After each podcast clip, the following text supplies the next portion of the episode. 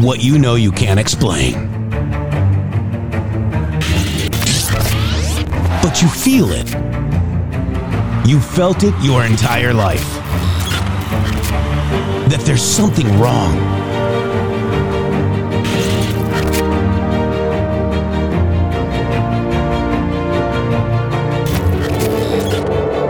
You don't know what it is, but it's there.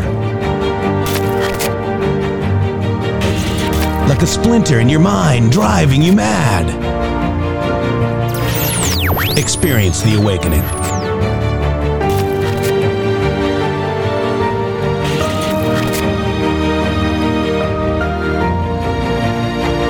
Brilliant anonymous researchers.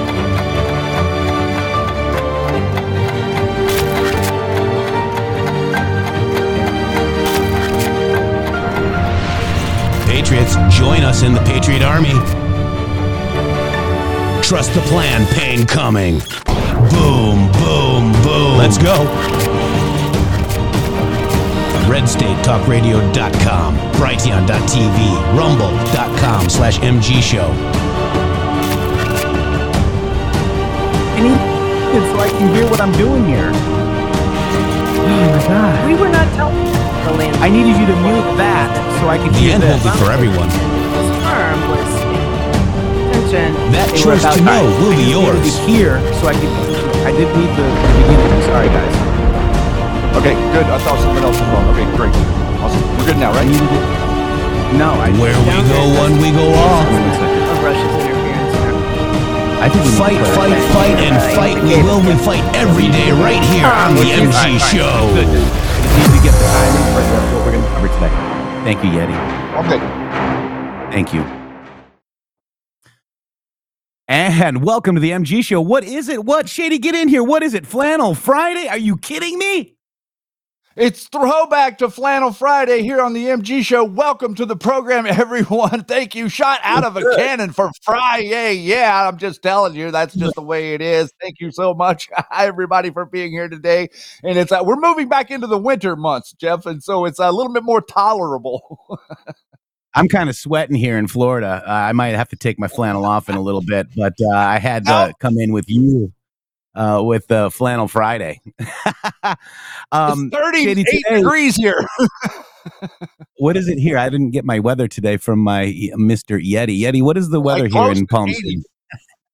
close to 80 yeah i mean it's uh it's pretty it's pretty hot in here um so there's been some breaking news here and we're going to go over this today shady grove it's uh, lieutenant general michael flynn sues andrew weissmann uh, and nicolle wallace uh, and uh, and NB- msnbc for, for noting materially false statements that general flynn plotted the insurrection and that he was guilty of lying to the fbi um, so you know we are going to look at the lawsuit today and then we're going to actually we found where they said these statements and we're going to let you listen because that's what we do. Um, we're going to report on that today because it is big news.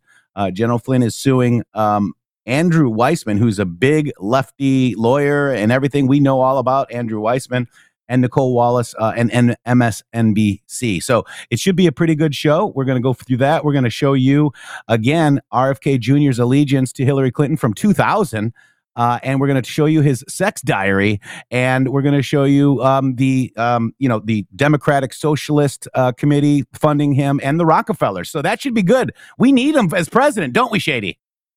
no, we absolutely do not need him as president. You mean once a Democrat, always a Democrat? Yes, that would be correct. mean- leave them in the uh, leave them in the category that they've already claimed. So he's not just an once he's an independent. He's a Democrat in independent clothing kind of thing. That would be that. That's a great. That's a great way to put it. I think that's a good summation. All right, and without any further ado, we'll be right back. Yeti, roll that beautiful boom footage. Thank you.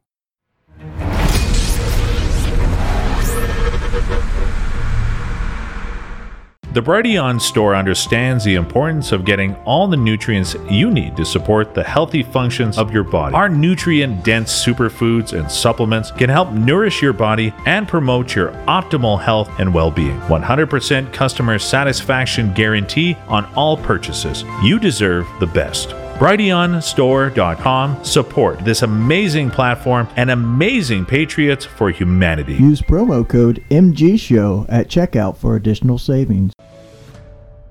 Government induced inflation, taxes, rising interest rates, and political instability. They all have a crushing effect on our investments, often causing the stock market to go down. They can also cause gold and silver to go up. There's a time to be in stocks, bonds, and mutual funds, and there's a time to get out.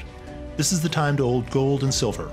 Kirk Elliott, double PhD, has been protecting individual Americans' assets for more than two decades. Hi, I'm Kirk Elliott. There is no such thing as a bad investment. There is only bad timing for investments. And now is the time to own gold and silver. Now is the time to own physical metals in an IRA, a 401k, and of course outside of a retirement plan. Don't let the government destroy your hard earned assets. Please call 720 605 3900. 720 605 3900 for gold, silver, and undeniable economic protection against out of control government. Support the guys and mention MG Show when you call. Over the last 20 years, with all your support, we've been able to not only launch the original My Pillow, but also the My Pillow mattress topper, Giza Dream bed sheets, My Slippers, and the My Pillow bath towels.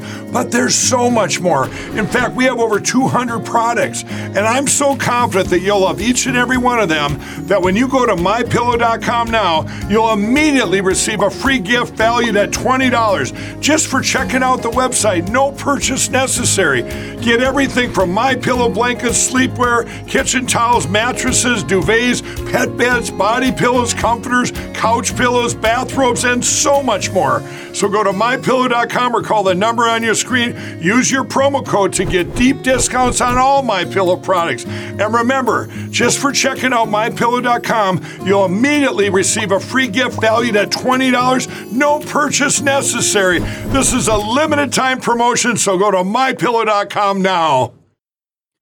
And welcome back to the MG Show, where you can get your My Pillow using code MG Show. Just go to mypillow.com, use that code MG Show, or you can call 800 873 0478 and use code MG Show. 800 873 0478. Shady, we're going to get right into it today. We got a a pretty big show. We've got so much going on. We've got a lot of attacks going on. We've got a new speaker. He said some things about Ukraine that I don't really uh, understand, but you know, we got to just Mhm. keep watching. Um, but you know, I wanted to this week. It looks like uh, General Michael Flynn went ahead and uh, did a lawsuit against. Um, uh, let's see, it was Mary McCord uh, and um, Nicolle Wallace and NBC, MSNBC and Andrew Weissmann. So uh, let's just get ahead and we're just going to cover it because it's an interesting lawsuit. Uh, and you know, um, he's saying that they made materially malicious, uh, false and malicious statements. And I think this is something to report on. I haven't seen it anywhere else. I've just seen people, you know, supporting uh, General Flynn and the lawsuit. And we want to just make sure you understand what it is. And that's it, right, Shady? I think that that's a great idea, and uh, we um, play it for our audience and let you come to the conclusions of what you think you're seeing.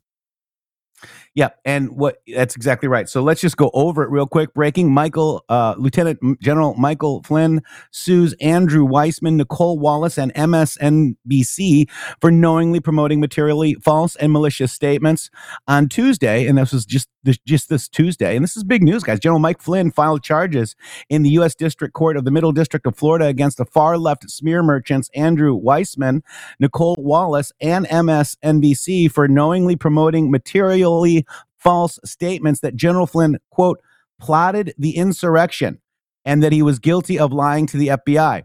Both of these are provably false statements used to smear the 33 year old military hero and veteran. This also uh, is very concerning coming from the former top DOJ lawyer and MSNBC quote expert used by the company to promote and defend their left wing positions, no matter how bizarre and dishonest. From the filing, uh, defendant Andrew Weissmann, a partisan former prosecutor and top deputy to special counsel Robert Mueller, turned NBC legal analyst, has publicly impugned General Flynn's reputation using his platform on MSNBC, along with political pundit defendant Nicolle Wallace, to claim that General Flynn plotted an insurrection and that he, in fact, was guilty of the bogus charges of lying to the FBI. Uh, these are insidious lies. Defendants were aware these statements were false, but still chose to smear General Flynn to advance their careers as partisan political pundits. Finally, Andrew Weissmann will be held accountable for one of the many lies he's pushed during his long, dishonest, and dishonorable destructive career in the U.S. government from the lawsuit. During this September 15th, 2023 episode, defendant Wallace brazenly lied about General Flynn, stating, quote, I mean, I, I mean, think I mean, think we are past worrying about General Flynn's feelings, right? I mean, General Flynn plotted the insurrection, end quote. Defendant Weissmann added to this lie, stating, We prosecuted him. Absolutely. He admitted twice to committing a crime. And then his defense, when he withdrew it, uh, was that I lied to the federal judge when I said I was guilty. So General Flynn admitted to underlying crimes, which, by the way, he did. End quote. Uh, two, uh, that's in his in his statement. Defendant Weissmann implied that General Flynn did not, in fact, willfully and knowingly make materially false statements and omissions to the FBI. Uh, three uh, was knowingly false. Uh, this is the case. Um, it's about uh, how many pages is it? It's about 13 pages. It's about 13 pages. Uh, and this is General Flynn, and his career has been destroyed by Andrew Weissmann and the political, politicalized deep state. He was abused for years by DCG, DOJ elites who attempted to ruin him and bankrupt him. Flynn sued the DOJ, FBI, and government for 50 million back in March of this year. Um, that's an interesting number, but uh, as you guys know, we we covered Mike Gill, which is another interesting uh, number and note. So this is what we're going to do. We're going to go ahead, Shady, uh, we read the word for word, the Gateway Pundit. We read it word for word uh, with everything that they said, and then we're going to allow. We found the. This was a month ago, September fifteenth, roughly a little over a month ago. Uh, this was a roundtable uh, with Nicolle Wallace. It's MSNBC's Nicolle Wallace uh, with prosecutors Andrew Weissmann and Mary McCord prosecuting Donald Trump. Um, it's called the the 92nd Street Y uh, in New York. That's the name of the um, the organization that's uh, doing it. Uh, let's just go ahead without any further ado. Let's go ahead and just watch it. Uh, listen for the parts where she says, "I'm um uh again uh I'm I'm I mean we're over General Flynn's feelings or something like that." Um, that will come from the uh, lady in the green here. Uh, but let's listen and watch the full thing um, about um, Andrew Weissmann, Mary McCord, and Nicolle Wallace. So we're just going to watch it independently and uh, play it for you guys. Here it is. This is what General Flynn is suing about. I think everybody needs to see it. Here we go. Have any of you have seen Sliding Doors? My favorite movie ever. I mean, the Sliding Doors piece of it is you're already investigating Mike Flynn, right? Don't you already have Flynn on a wiretap with Kislyak? So, I, I, mean, like, isn't this? So you're like, hey, here's the binders. We're on to you. I mean, what was that like? Wait, Mary, wait, Mary's like Yeah. this is a have you talked thing. about this before? No. So, um, well, she's we have not talked about it. No. Like, but this is Yeah. perfect. Now we were not telling that to the landing team. Um, the landing team was frankly coming coming in before a lot of that became public, and I can I can speak about things publicly because the report, the FBI report of my interview with the Mueller investigation about this whole thing is now public. So uh, I reread it today so that I wouldn't say anything that was not public. But you know, it came to the FBI's attention. They were about to close down their investigation of Mike Flynn when they learned about these calls he had with the Russian ambassador um, Sergei Kislyak, and the concern. Nobody ever lies to anyone that isn't Russian. Just, just, Yeah, just yeah, yeah. keep going. Um, So this is December, right? Right. Is it- or well, November, this is when the calls took place, but I learned about them at the beginning of January uh, Okay. when uh, Andy McCabe at the FBI called me um, and said they were concerned because some of you may remember that um, uh, one of the things that Pre- President Obama did at the end of his term was issue sanctions against Russia for the hacking and the interference in our election. Because even before the Mueller investigation, there was a very, very significant intelligence community assessment of Russia's interference in our election. And some of those sanctions included expelling 35 Russian diplomats from the US. Um, and the calls that uh, we became aware of that Mike Flynn, who was going to be the incoming national security advisor to Trump, those calls took place right on those dates uh, of of when Russia decided they weren't going to do any retaliation, and everything was kind of surprised. Everyone was kind of surprised. Why wasn't Russia going to retaliate when we kicked 35 of their diplomats out of the country? Well, as we know now, uh, which has been publicly revealed, you know, Mike Flynn was having conversations, basically saying, just chill. Uh, Trump's coming. You know, don't take any drastic action now. I won't get any more detailed to that. So, why do we care about this? Well, we care about this because obviously, you know, it is troublesome that before his administration's even in office, he's having these conversations. But what became even worse was that when some of this leaked and it was reported by the Washington Post, um, Vice President Mike Pence went on national television. The uh, Sean Spicer went on national television and said, "We've talked to Flynn. He did not talk to Kislyak about uh, these sanctions. We've talked to him, and he says he didn't." Well, we're sitting there going, "That's not true. We know what he said. We know he talked about it. We know he brought them up." It wasn't like he could have forgotten that they were talking about, you know, other things and he forgot that that this was mentioned. He's the one who started the conversation. So our concern then was um, the Russians know that those conversations took place. So they now either think that the national security advisor is willing to lie to the vice president of the United States, or the, mi- the vice president is in on it with the national security advisor and covering up for Russia. So and they have so they have compromised. they're, they're compromised. So what do you do? Well, that's what. Because like this, I mean, here's and I and I'll I'll explain why I came back to this. I think the two active federal criminal cases against Donald Trump deal with election interference and Trump is a national security risk. My experience in covering Trump for eight years is there are no new Trump stories. I wake up every day and I open the New York Times app as soon as my eyes are unblurry, and they all fall into the same categories of Trump cheating in elections or just Trump cheating and Trump in Russia. All of them. So, so tell me. So, here's another thing. It's not in the binder, really, what you do when the incoming national security advisor is is not in the unaware, binder. right? So, what do you do? I mean, we had discussions because we've learned about this actually even before transition, and we had discussions about who do we even call? We're not even sure who is the right person to tell this to, right? Um, and we had some disagreements with the FBI about what we thought that it was necessary to, to you know, um, once transition did occur, we thought it was necessary to, to alert someone over there. And so um, some really kind of bizarre things happened while we were still, the Department of Justice and FBI, trying to work out the approach without telling anybody. And this won't surprise you. Jim Comey sent over some agents to interview Mike Flynn. I'm and, shocked. Uh, shocked, yeah. And I was sitting in a meeting with the acting attorney general, Sally Yates, and we were actually talking about, you know, who should we contact over at the White House to give them a defensive briefing, let them know that this is what had happened. And she got on the phone to call Jim Comey to say, Jim, we're going to go over and we're going to talk to him. And Jim said, I just sent two agents over to interview Mike Flynn right now. Um, and so we were not happy about that because there's protocols. It's not that they shouldn't interview him, but when you have an FBI agent interviewing the national security advisor at the White House, you you talk to the general counsel, uh, the White House counsel about it. You work this out. You talk to the Department of Justice about it. Just, Um, just so everyone knows, the FBI um, it likes to say it's an autonomous component, but the um, which is like a you know because it likes to think it's independent, but the FBI is a part of the Department of Justice. So the FBI So director. independence is like in spirit, Yes, but it's a- it's on the same team as Yes, the department. exactly. and reports like- to the Deputy it- Attorney it's a- General and the Attorney General. Right, exactly. That's What the point. just because he's not here, what would what would Comey's defense of the moot be? There is no defense. I mean, Mary and I are sort of like, you know, we famously agree on everything, but you know, on Jim Comey, we are like, there's no daylight. yeah. Um, exactly. Um, there's there's no defense for that. I mean, you report you report to the deputy attorney general and the attorney general.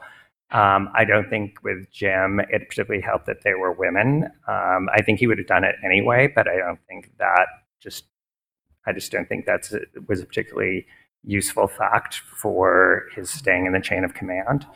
Um, and Could we also just what happens there is that Flynn lies Yes. to the FBI agents. which is why he ultimately Yes, gets well, prosecuted for lying to the FBI. and that was Pete Strzok, and Mhm. and they didn't go there with that in, at all. Right. As they sort of are trying to get him to tell the truth because they know. I mean, Mary can't say this, but like, let's just say the conversation that somebody has with somebody who's in a, a, a Russian in this country, who's you know, who's an ambassador. Let's just say there might be a very good chance that that's recorded.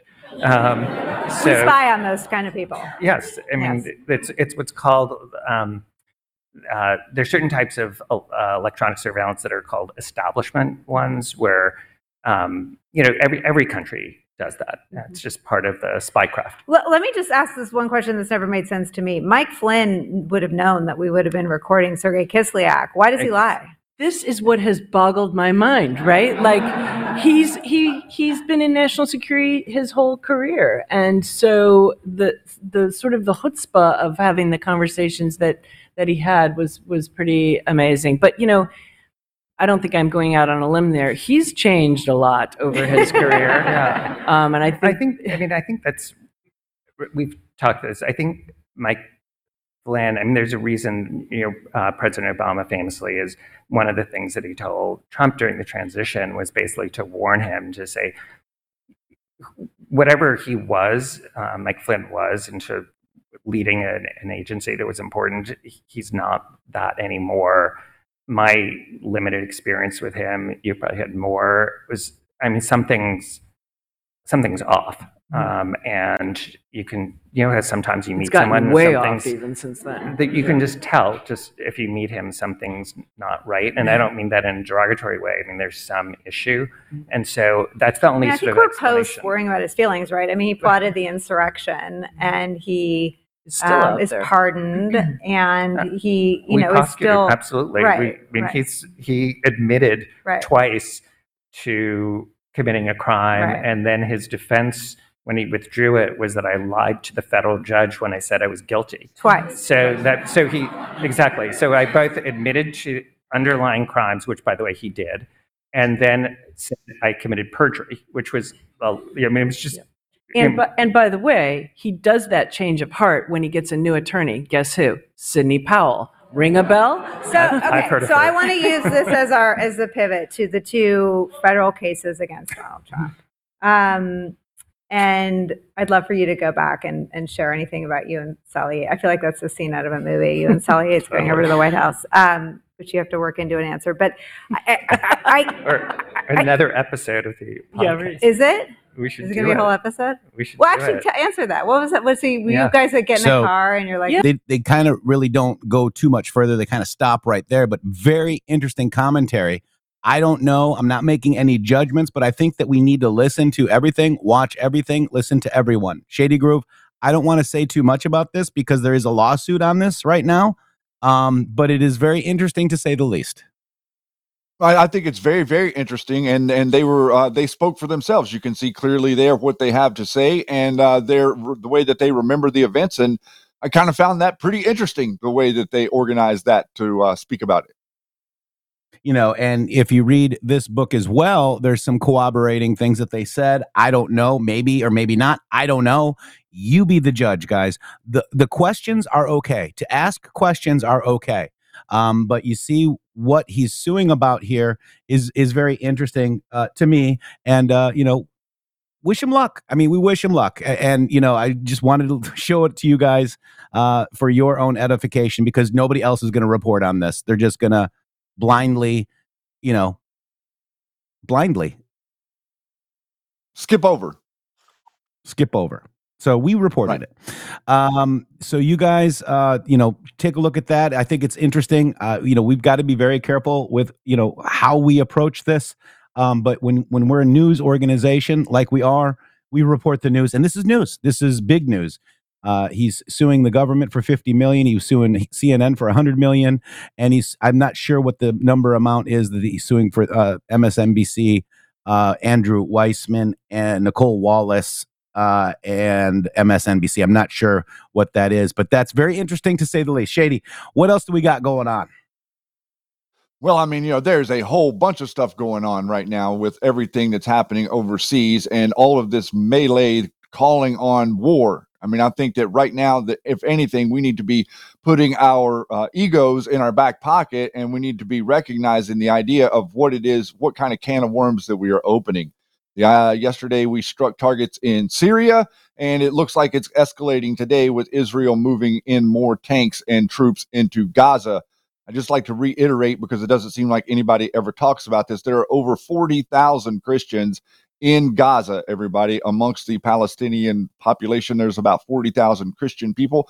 And uh, interestingly enough, those people are isolated and uh, usually worshiping in secret and not really very good friends with Hamas or any of the other people like that. So um, I have a sneaking suspicion that things are getting ready to get really, really bad in Palestine here in the next few days. Yep, yep, yep, yep. And uh, you know, we're gonna we're following that. You know, everybody's reporting on it as well. You know, we've got Donald J. Trump leading in the polls. We've got his election uh, campaigns. We're to talk a little bit about that. Uh, we've got people running against Donald J. Trump, which is Robert F. Kennedy Jr. I want to play this. Uh, this is a year after, I believe it's it would be his cousin, uh, JFK Jr. died uh, in a plane crash. And, you know, there's been, you know, conspiracy theories surrounding that as to who might be responsible for that technology that possibly uh, ended JFK Jr.'s life. We don't know. We're just asking questions. But uh, let's let's watch this from the year 2000, one year after uh, JFK Jr. passed away. Let's watch this. Check it out. New Yorkers come from everywhere. The best people from all over the country in every walk of life gravitate towards New York. We've produced the leaders that have articulated a vision for America of a community of all kinds of different people who go together because we share a value. It is against everything we stand for as a state to say that you can't participate in public life in this state because you weren't born here. We should be proud in our state that we've gotten somebody of the quality and the timber and the character. Timber. Hillary Clinton. New Yorkers come from Timber, everywhere. Shady. I'm calling Timber. Mm-hmm. You guys remember that? Yeah, Mhm. I do. So you know who funds RFK Jr. I mean, wouldn't we want to know that? Uh, so this is uh, this is the tweet, guys. I'm going to drop the tweet in. You can uh, go share it with people. You know, once you're an independent, you're an, always an independent, guys, or a Democrat. Excuse me.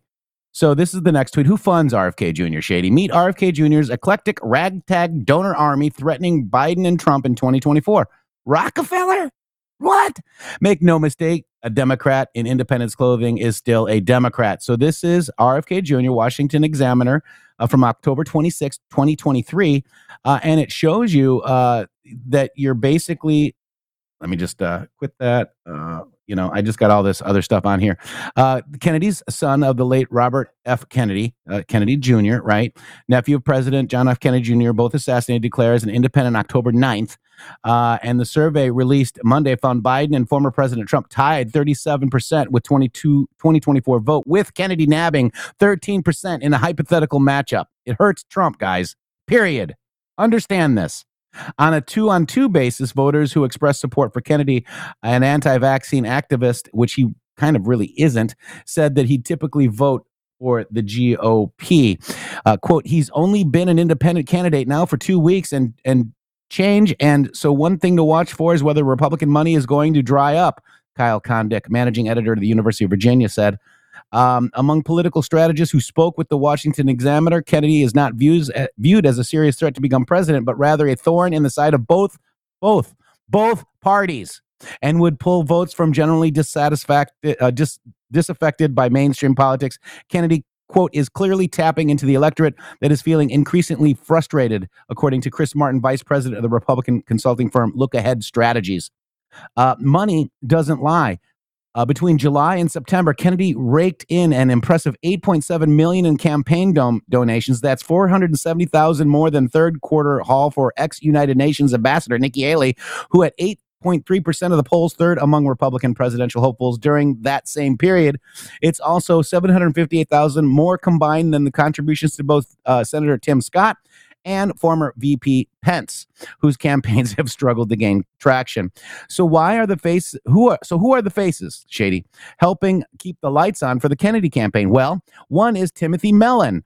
That's also a bloodline, a Republican mega donor and ex chairman of the transportation holding corporation Pan Am Systems. Mellon, the grandson of the banking tycoon Andrew Mellon, gave $5 million in April to American Values 2024.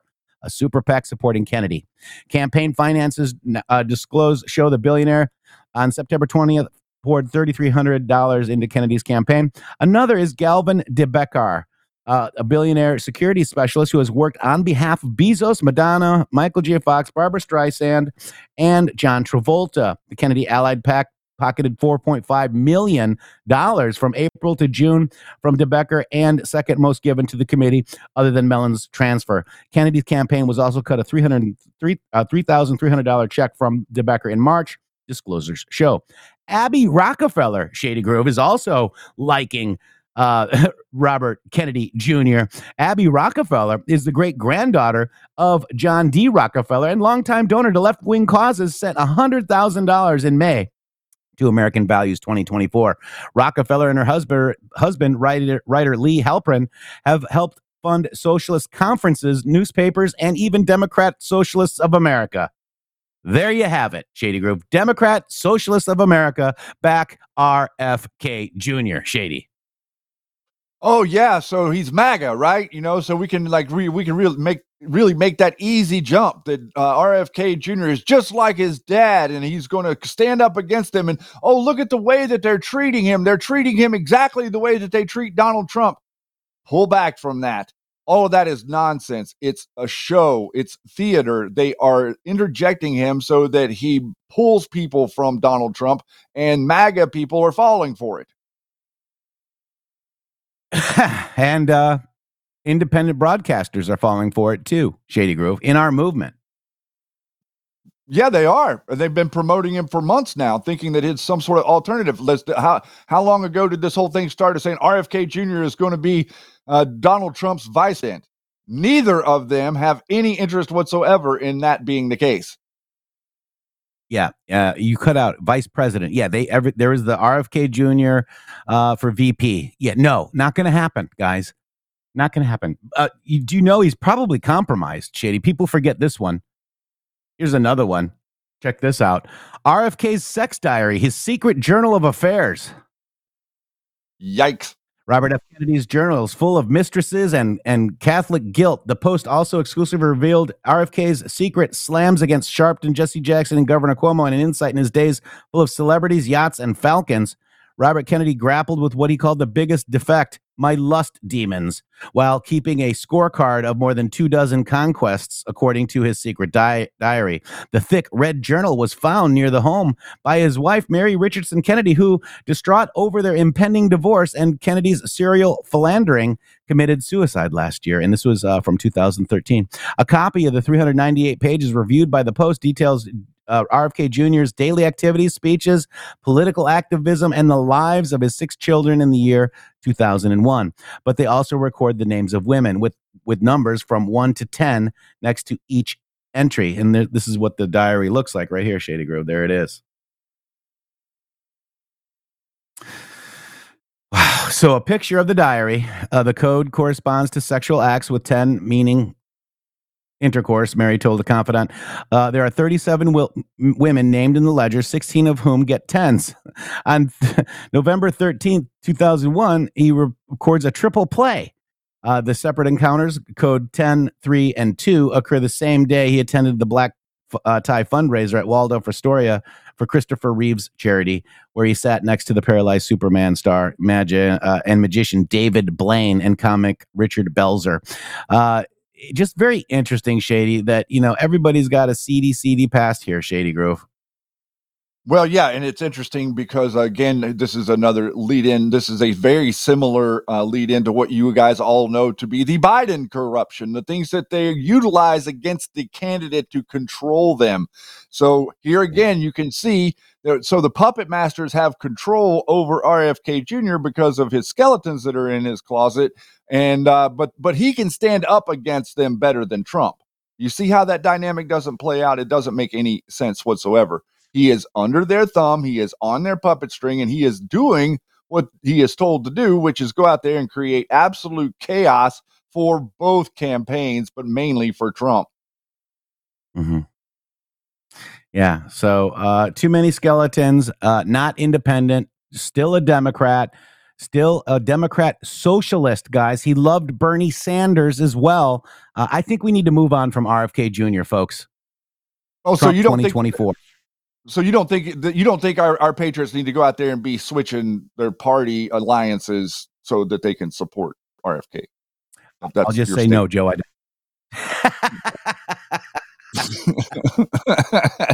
Very well then.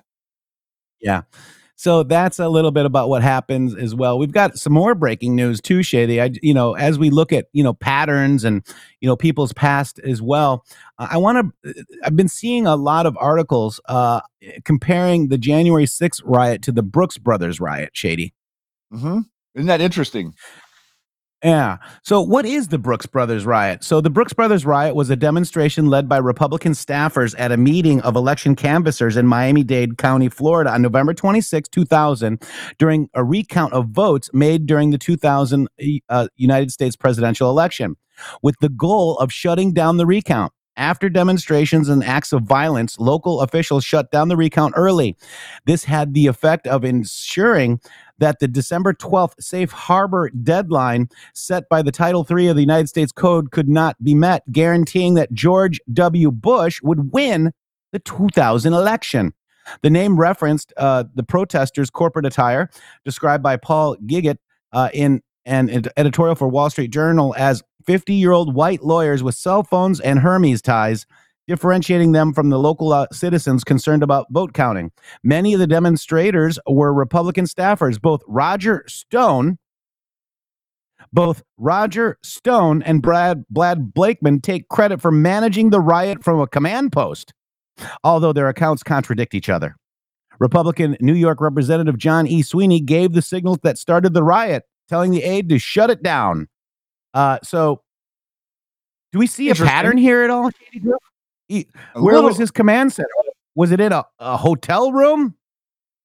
It's what they talked about. Didn't they say that on tape? I don't know, but here's Roger Stone in a hotel room. Wait to see what I got coming. Thank you. These guys have been great. Wait to see what I got coming. Wait to see what I got coming. I don't know, guys. I just have questions. I don't have the answers. You guys figure it out. Um, but I think uh, we've got a problem, and we need to decouple because Donald Trump fired Roger Stone. We need to understand that this has nothing to do with Donald J. Trump, Shady Grove. Period. I think that's the big takeaway. I think that's the big takeaway in all of this is we need to separate these personalities from who Donald Trump is and what it is that Donald Trump is doing. You do not have to be a fan of anybody to support Donald Trump. All you have to do is be a fan of Donald Trump and that's really all you need to know. You need to follow him, you need to support him, and we need to speak up in our in our own circles for him instead of whenever people are mocking him or making fun of him or doing this or doing that or saying this you need to inter- interject. Oh, well, really? Well, that's interesting because, uh, you know, if uh, they put a gag order on you and, you know, personalize it with people, let them understand that this plight that Donald Trump is going through right now is theirs. It belongs to each and every American, whether they like it or not. He's standing up for freedom of speech and he's standing up for innocent until proven guilty. And none of these other people are doing that. They're standing up for themselves, in my opinion. They're standing up for their own personalities, their own pocketbooks in my opinion. Donald Trump is the only one that went up there, kicked them in the teeth for like four years flat, didn't take a dime from them, became less wealthy during the time that he was there, and interestingly enough, looks better than ever, Jeff. Yeah, it does. And you know, if you don't think, you know, it looks like Donald J. Trump is now posting uh, polls, Shady Groove. Let's just uh, quickly go through those.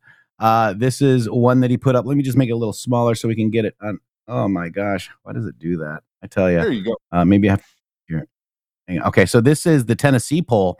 President Trump and Biden plus 31. If you put in RFK Jr., he's only plus 25. Do you see what's happening here, guys? This is what's happening to your president. And if you are, you know, all about Kennedy Jr., please unsubscribe because it's hurting your president, the one that we need to get back. 52 plus 13 plus uh, 49 uh, plus 15. So this one does help uh, Trump on this one. So let's, you know, we just need to keep an eye, you know, a, an eye on these numbers, guys. Kennedy 18%, Trump plus four with Kennedy in, only plus two. Do you see what's happening? Okay. Uh, and it's not going to happen in every case, but we need to understand what's really happening to your president, the president of the United States that needs to get back into office. 2024 is the year of President Donald J. Trump, Shady Grove. It's got to be. And but you know uh, this this is all preliminary stuff. But what you're seeing is an outlier. What you're seeing is or is is a, a predicate or a trend line that is starting to occur in these different states where uh, he'll be uh, Donald Trump is 45 points without Kennedy in the race. Then he drops down to 40, 41, 39. This is going to be a uh, a, a, trend line that goes through the the election, and that's the reason that we are. Uh, th- that's the reason that we are adamantly against RFK Jr. because the guy is representative of Democrats. It's not about the personality, it's not about the family. It has to do with his politics and it has to do with his policies and what he would introduce and who he is and how could he stand up against the machine. Let's say that he were there to stand up against the machine that is the deep state. How would he fare against it with stuff like this that we've been discussing over the last few weeks in his past? He wouldn't. He isn't. He's controlled by them already, and that's the point that we're trying to make. Lena says anyone can say anything you want to hear. Trump showed us by his actions and not right. words. We have a proven track record with Donald J. Trump, guys. It's that simple. It's that simple, guys. And why would they want to indict him every time he's leading in the polls? Why do they want to bring somebody in uh, that could harm his chances? A bloodline like uh, Robert mm. Kennedy Jr., guys. Uh, Alex Jones is adamantly saying that no, it's only going to hurt Biden. Ah, Biden already well, hurt himself. We don't need it. You, yeah, I mean, it's right. like literally, you don't need any help taking down Biden. Donald Trump does not need any help doing this, everybody. The only reason Biden got 81 million votes in 2020 was because of COVID. And everyone can't really get their mind around that to understand that these people are not going to be able to introduce COVID again. They're going to try, but it's not going to work and it's going to create such a boomerang effect backlash against the establishment that it's going to escalate Donald Trump's run for president in 2024. And all these other people are literally, in the end, going to be falling one by one to him as we move through it. That's right. And we're going to do a quick segment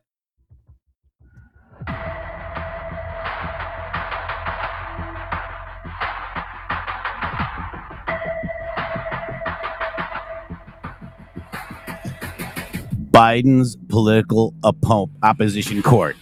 Boom. All right, so we're going to report a little bit on what's going on with Donald J. Trump, Shady Groove.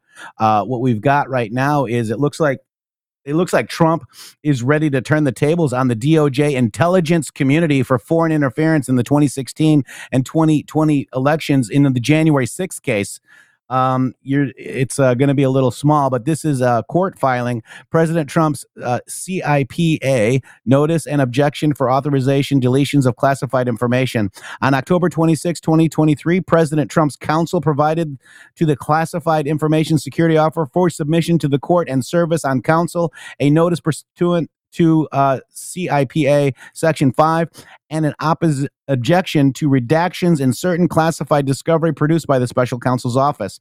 At the beginning of this month, the special counsel's office argued that the classified discovery issues in this case are limited, uh, tangential, narrow, and incidental because the charges do not rely on classified materials. Doc, let me just see. I can't make that. Yep. Can't really make it bigger, guys. Sorry uh, Doc 65 at 1. Through the CIPA's fives notice, President Trump demonstrates that, quote, the government appears to have looked with tunnel vision at limited issues it believes were relevant. United States versus it cites a case. The office was wrong. The in- indictment in this case adopts classified assessments by the intel community and others that minimized and at times ignored efforts by foreign actors to influence and interfere with the 2020 election. President Trump will offer classified information at trial relating to foreign influence activities that impacted the 2016 and the 2020 elections, as well as efforts by his administration to combat those activities. President Trump will also present classified documents or information relating to the bias and politicized nature of the intelligence assessments that he and others rejected during the events in question. Collectively, this evidence will undercut central theories of the prosecution and establish that President Trump acted at all times in good faith and on the belief that he was doing what he had been elected to do. Wow. Little bit of pushback there that we're finally getting, bringing up to the forefront. Like I really, you know, like the, the this whole thing. The only way they're even able to do this is because of exactly what that said: the tunnel vision or the omission of ex- exculpatory evidence that shows that that Donald Trump didn't do the things that he has done, the things that they're accusing him of. This is all theater. This is Joe Biden's court because Joe Biden is losing to Donald Trump in the polls. Yeah. Yeah. Pretty crazy, isn't it? And no one will stand up for him. You know, no, no, nobody within the system. If, if you're not noticing that, you're not seeing any of these lawyers come forward. You're not seeing any of these pundits or talking heads on TV coming forward and defending Donald Trump in an unbelievably unjust uh, prosecution that's going on. He keeps calling it a persecution, and it is a persecution. You have went through literally decades and decades and decades of them telling you that there cannot be a case brought against a former president for any reason, no matter what. Can go through war crimes, Vietnam, Iraq, kill as many people as they want, lie, cheat, and steal their way to get American people to go over there and shed their blood and life and treasure. And no one can hold them to account. But Donald Trump thinks that somebody stole that election.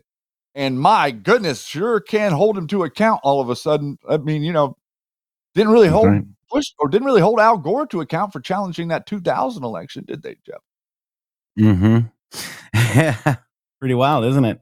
Kinda wild. Shady Groove, we got we got a headline in the New York Times today. Trumpism is running the house, guys. Uh, so this is very interesting. I think that's great. there, there they are. Uh, there's the Pepe in the background. Thank you for that, Anon. Appreciate it. Um, but guys, I'm telling you, you know, they are freaking out. This is uh, Joe uh, Scarborough. Uh, I believe it was this morning or yesterday. Let me just double check here. Continue. Back to main. Continue. How do I get out of here? The back button. These stupid ad blockers or whatever they are. All right, so here we go. Let's check this out. Uh, there might be an ad, so I'm going to talk about it. So MSND, NDNC. You know, uh, Rev, Here it it is. is. interesting talking about Mitch McConnell that you really do have three parties in Washington, D.C. You've got the House Republicans, you've got the Senate Republicans who are more institutionalists, whether people like their policies or not, and then you have the Democrats. And it, with, with Mitch McConnell and you know John Thune and Barrasso and the leadership there, there are two other institutionalists who, again, you know, John Roberts is like the ultimate institutionalist. People may not like on the left how how he he rules, but institutions come first for the most part. Um, and and that's the thing about the Senate. I the Republicans uh, just like radicals uh, of the late 1960s and radicals in revolutionary France, they want to tear down every institution. They want to tear down the military. They want to tear down the FBI. They want to tear down American academia, tear down the college campuses. I mean, they've done everything but like go into college professors, uh, I mean, presidents' offices and take over offices at Columbia. They are the anti institutionalists. They are the radicals that are the antithesis of what Edmund Burke and Russell Kirk said conservatives should be.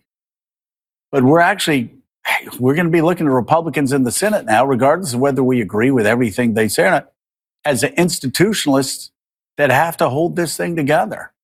And if they don't, God knows where we'll end up. I mean, we're talking about a speaker that has the power to try, and I, I agree with Amanda and want to throw it back to her, uh, that he can disrupt just the process of necessary legislation next year just by how he conducts business as the speaker.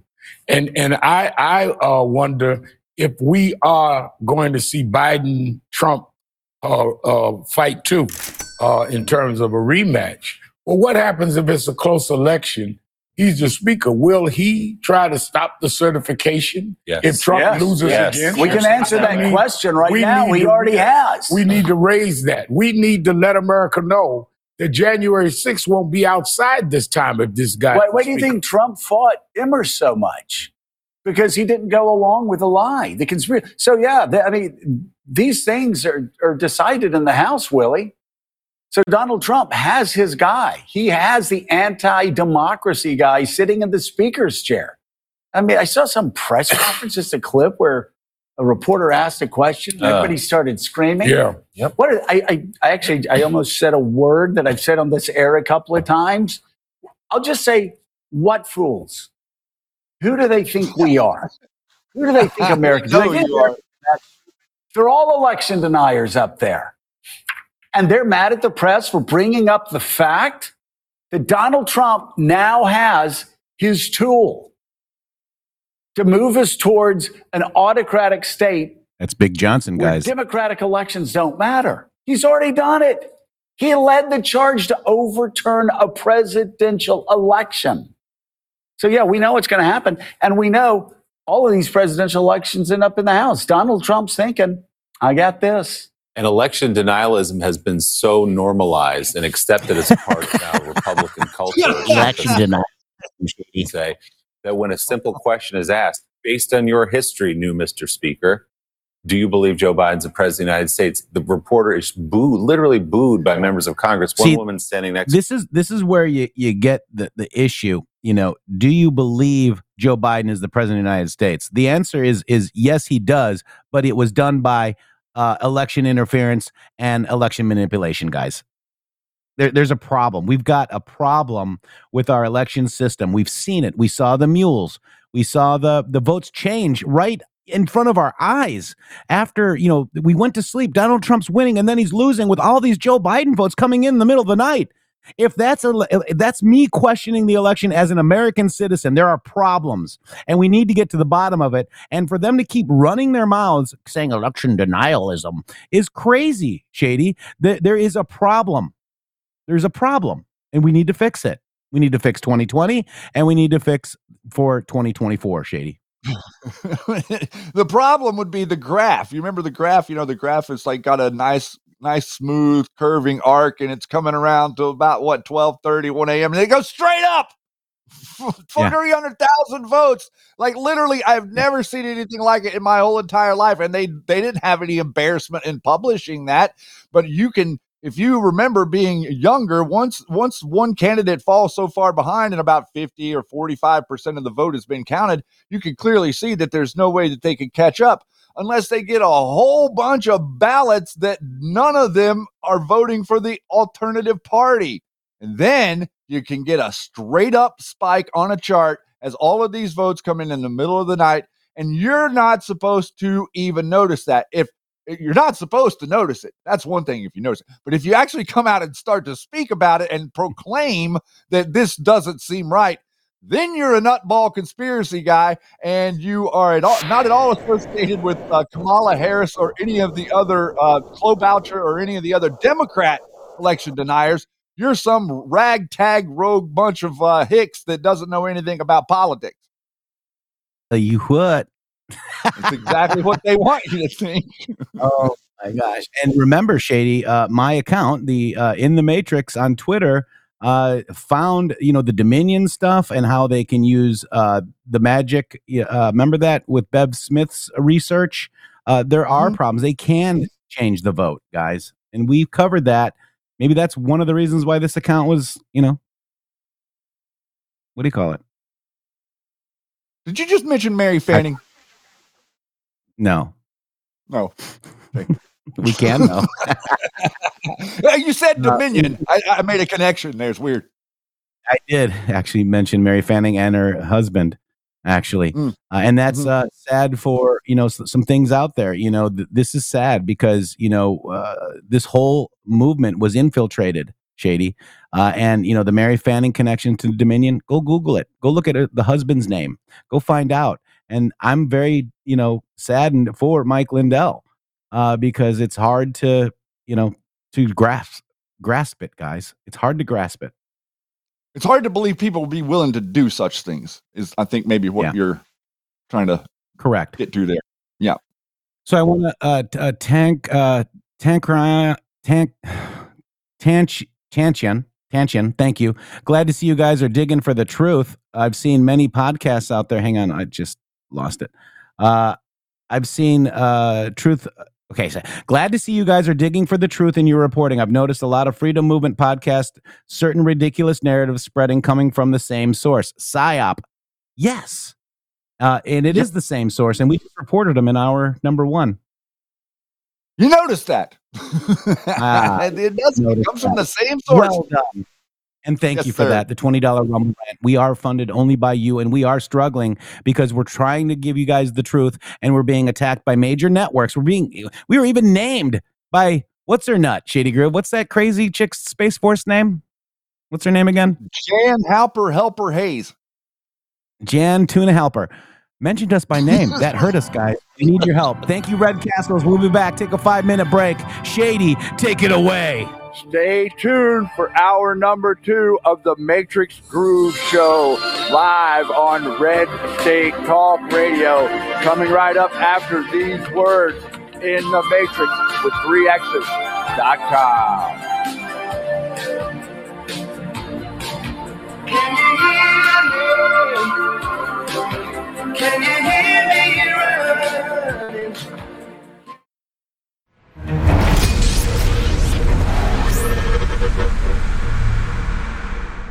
The Brighteon store understands the importance of getting all the nutrients you need to support the healthy functions of your body. Our nutrient dense superfoods and supplements can help nourish your body and promote your optimal health and well being. 100% customer satisfaction guarantee on all purchases. You deserve the best. BrighteonStore.com support this amazing platform and amazing patriots for humanity. Use promo code MGSHOW at checkout for additional savings. Wow, it's so soft and smooth. It's cool to the touch. How did you do that? Well, we took my pillow's patented fill and combined it with this new technology that we didn't have back then when I invented my pillow to bring you the best pillow in history, my pillow 2.0. Because of all of you, My Pillow 2.0 has been a huge success, and now we're bringing you our best-selling Go Anywhere My Pillows with the same temperature regulating technology. Made with my patented adjustable fill and brand new cooling fabric, they're truly the next generation of My Pillow. So go to mypillow.com or call the number on your screen. Use your promo code to save over 60% on our My Pillow 2.0 four-pack special. You'll get two My Pillows and two Go Anywhere My Pillows, regular $259.92, now only $99.98. King size just $10 more. This is a limited time offer, so please order now. Government induced inflation, taxes, rising interest rates, and political instability. They all have a crushing effect on our investments, often causing the stock market to go down. They can also cause gold and silver to go up. There's a time to be in stocks, bonds, and mutual funds, and there's a time to get out. This is the time to hold gold and silver. Kirk Elliott, double PhD, has been protecting individual Americans' assets for more than two decades. Hi, I'm Kirk Elliott. There is no such thing as a bad investment. There is only bad timing for investments. And now is the time to own gold and silver. Now is the time to hold physical metals in an IRA, a 401k, and of course outside of a retirement plan. Don't let the government destroy your hard earned assets. Please call 720 605 3900. 720 605 3900 for gold, silver, and undeniable economic protection against out of control government. Support the guys and mention MG Show when you call. Over the last 20 years, with all your support, we've been able to not only launch the original My Pillow, but also the My Pillow mattress topper, Giza Dream bed sheets, My Slippers, and the My Pillow bath towels. But there's so much more. In fact, we have over 200 products, and I'm so confident that you'll love each and every one of them that when you go to mypillow.com now, you'll immediately receive a free gift valued at $20 just for checking out the. Welcome back. Website, no purchase necessary. Get everything from my pillow blankets, sleepwear, kitchen towels, mattresses, duvets, pet beds, body pillows, comforters, couch pillows, bathrobes, and so much more.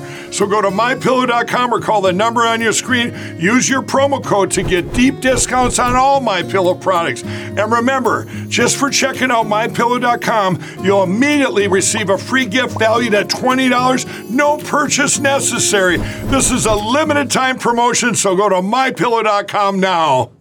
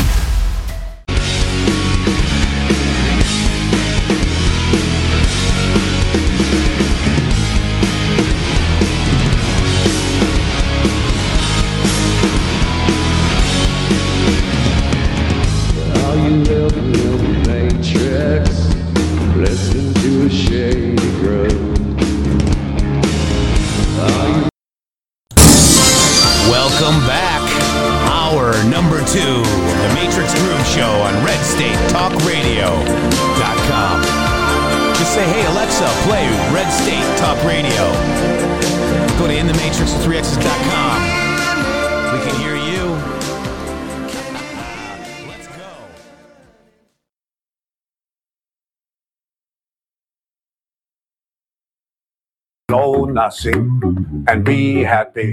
But this one is going to make your modified mRNA tingle. Time Lies presents Greatest Schwabs, Volume 15. A New World Order in Music. One, two, three, four, five. All the unvaccinated are still alive. A little bit of Pfizer in my arm. A little bit of BioNTech does no harm. A little Johnson Johnson does the trick. A little AstraZeneca so you don't get sick. It's booster number five. Let's talk about Rex, baby. Let's talk about Doc Fauci. Let's talk about all the weird and countless side effects, maybe. Let's talk about Rex. Let's talk about little. Come and take the seventh shot, the seventh shot. With a little luck you get my, my, my, my, oh! My, my, my, myocarditis. You won't have to be rich with CBDC. You'll have all you need The central currency. We just take your extra belts and your cash. And you can walk 500 steps, but not a single step more until the curfew activates and robot cops stand at your door. Just a small town boy drinking genetically modified soy. Oh, this ensures he doesn't procreate. Please stop bleeding. Stop the bleeding. We are almost 9 billion people. Please stop bleeding right now.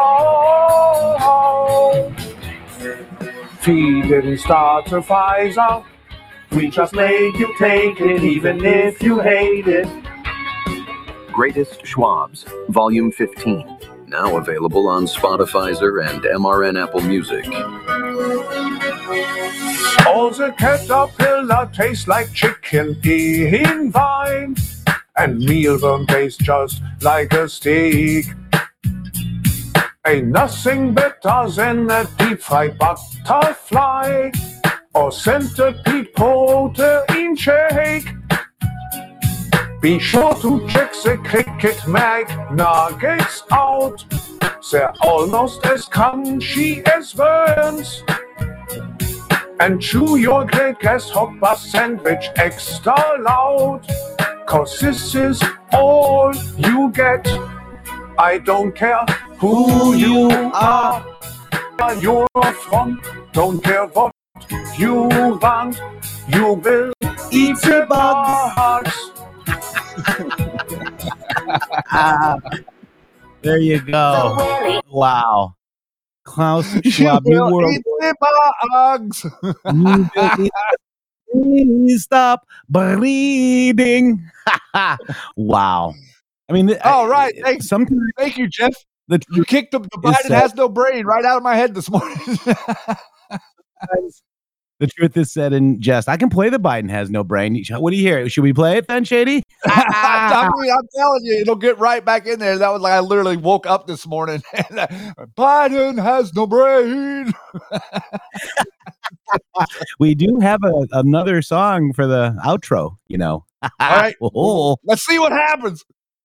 what happens, Shady Grove? Um, so we've got uh uh, things going on. You know, we we uh we did have the Speaker of the House on Hannity last night.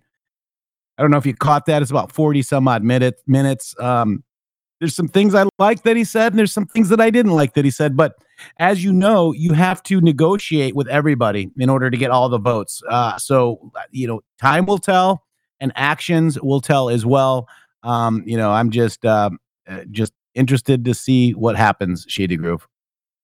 Well, I'm going to put my hat in the ring of uh, going along and seeing how the, the guy does. I like to judge people on their actions, not on their words or even th- their past deeds sometimes. I like to see what they do and we judge it in real time. And I'm, you know, I'm, I'm ultra, ul- ultimately disappointed with everyone up there on the hill because it seems like everybody thinks that Israel or Ukraine are more important than you. And I am in, I'm, I'm an America first staunch advocate. Like that's, uh, that's my politics. My politics are that we shouldn't be involved in any foreign wars. We shouldn't really even be involved in any foreign politics. But the uh, naysayers out there keep telling me that that's isolationism and that we can't possibly go forward like that. But as you look around in the world today, you might want to uh, reconfigure the way you think about it because it doesn't really seem like I want America to be like any other country that I've been able to point to. Reconfigure. Thank you. All right. So uh last uh was it last night or let me just see what the date is on this. Uh 19 hours ago. Uh Tucker on X came out with a really good one on Biden's crimes uh, while backing the Ukrainian government as it throws priests in jail should be the most revealing. This is why our Speaker of the House should send not one more penny to Ukraine, Shady Grove. Yeah, and that was a that was a pretty good segment, wasn't it? All right, let's check it out. I haven't watched it yet, so let's watch it together. What do you think? Let's do it. All right, let's see. If you take three steps back, a lot of what's happening around the world seems like an attack on Christianity. Thanks to the Neocon Project, virtually the entire ancient Christian population of Iraq was eliminated. The US government, under several presidents, has funded effectively the killing of Christians in Syria. And this continues throughout the Middle East and in Eastern Europe. In Ukraine, the most obvious example. The Ukrainian government has now banned an entire Christian denomination, and virtually no one in the United States has said anything about it. We thought it would be worth learning more. Bob Amsterdam is an attorney representing that denomination. He joins us now. Mr. Amsterdam, thank you very much uh, for coming on. Explain, if you would, to people who haven't been following this, what's the denomination, what's its status now, and why? The Ukrainian Orthodox Church is the home of Orthodoxy in Ukraine. It's been around for a thousand years. Five years ago, the Ukrainian government, in its wisdom, set up uh, what is called an autocephalous church, an independent church, independent of Russian, any connection to the Russian canons, and decided that that church should replace the spiritual home of Ukrainians. That church, called the OCU, has been engaged in an absolutely vicious, unlimited campaign to uh, steal uh, property, harass, intimidate, and, and jail clerics, uh, force conscription on believers, uh, act in a manner that is, is almost unbelievable in a civilized society. And they'll use the excuse that this church, which, by the way, completely separated from Moscow in May of last year, is somehow connected to the Russian FSB. But based on the testimonies uh, I've reviewed, there seems to be little substance to this allegation. And in fact, there are other institutions in Ukraine, like the secret police, who have been far more infiltrated by Russia than this particular church. Yet there is a reason for it, and it's a sad reason. The politicians in Ukraine, including perhaps the president, want to take the populist vote of those behind this new church and therefore feel it is in their political interests to destroy this ancient branch of Christianity. A- And, and I absolutely can tell you that the, the damage that has been visited on the leadership of this church, including five year jail sentences for 75 year old clerics, just astound you that in the 21st century, a country that wants to join the EU would ban a religion, let alone an ancient Christian form of that religion. And and moreover, a country whose functions of government and national defense are effectively solely funded by the United States taxpayer. So the I think Americans have an interest in this. And if you ask Christian leaders in this country, and, and I have, shouldn't we be concerned when the Ukrainian government, which we're all for apparently, is banning a Christian denomination? They just say, well, no, they're not really Christians, they're Russian agents. If you could respond to that in a little more detail. You know, I'd be happy to, because firstly, I carry no water for Putin. I'm banned from Russia. I defended one of Putin's biggest enemies. And it is very hard for this particular branch to obtain counsel because people are so afraid of being connected to Russia.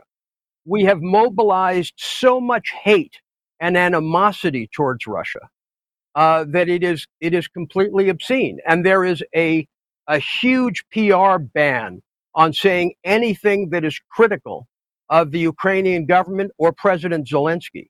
And as a result of that, we fail to understand the context of internal Ukrainian affairs.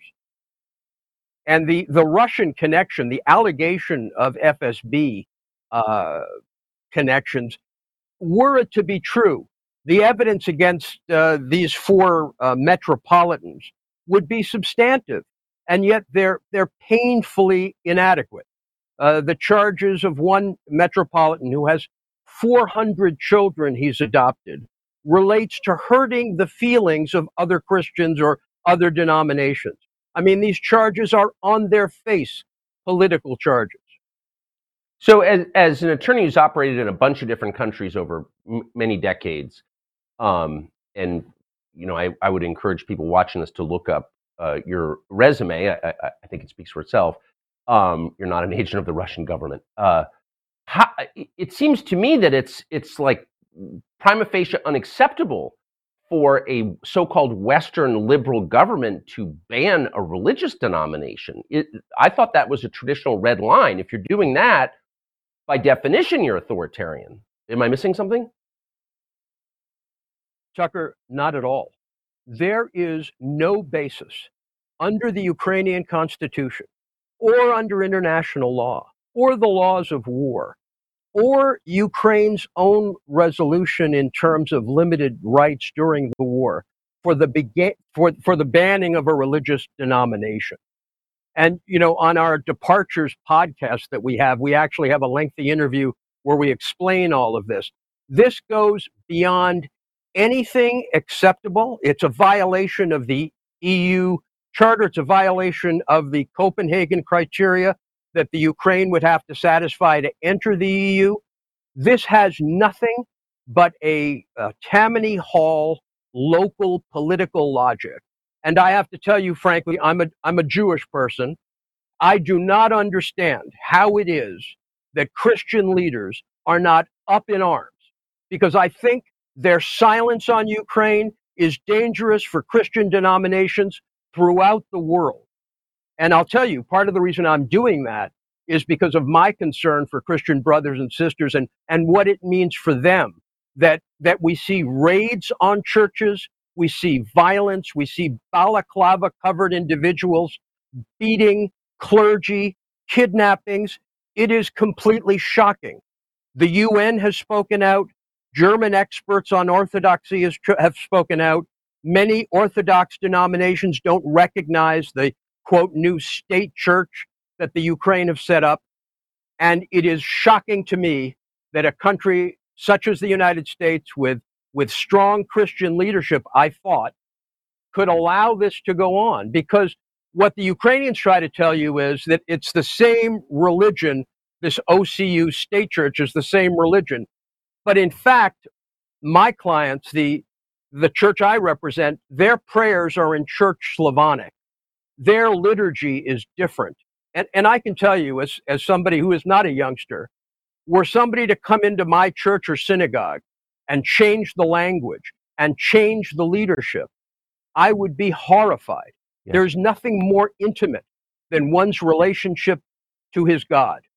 And this intervention for callous political purposes is unacceptable and it is shameful that not only Christian, but all leaders of all denominations have not spoken out against the Ukrainian government.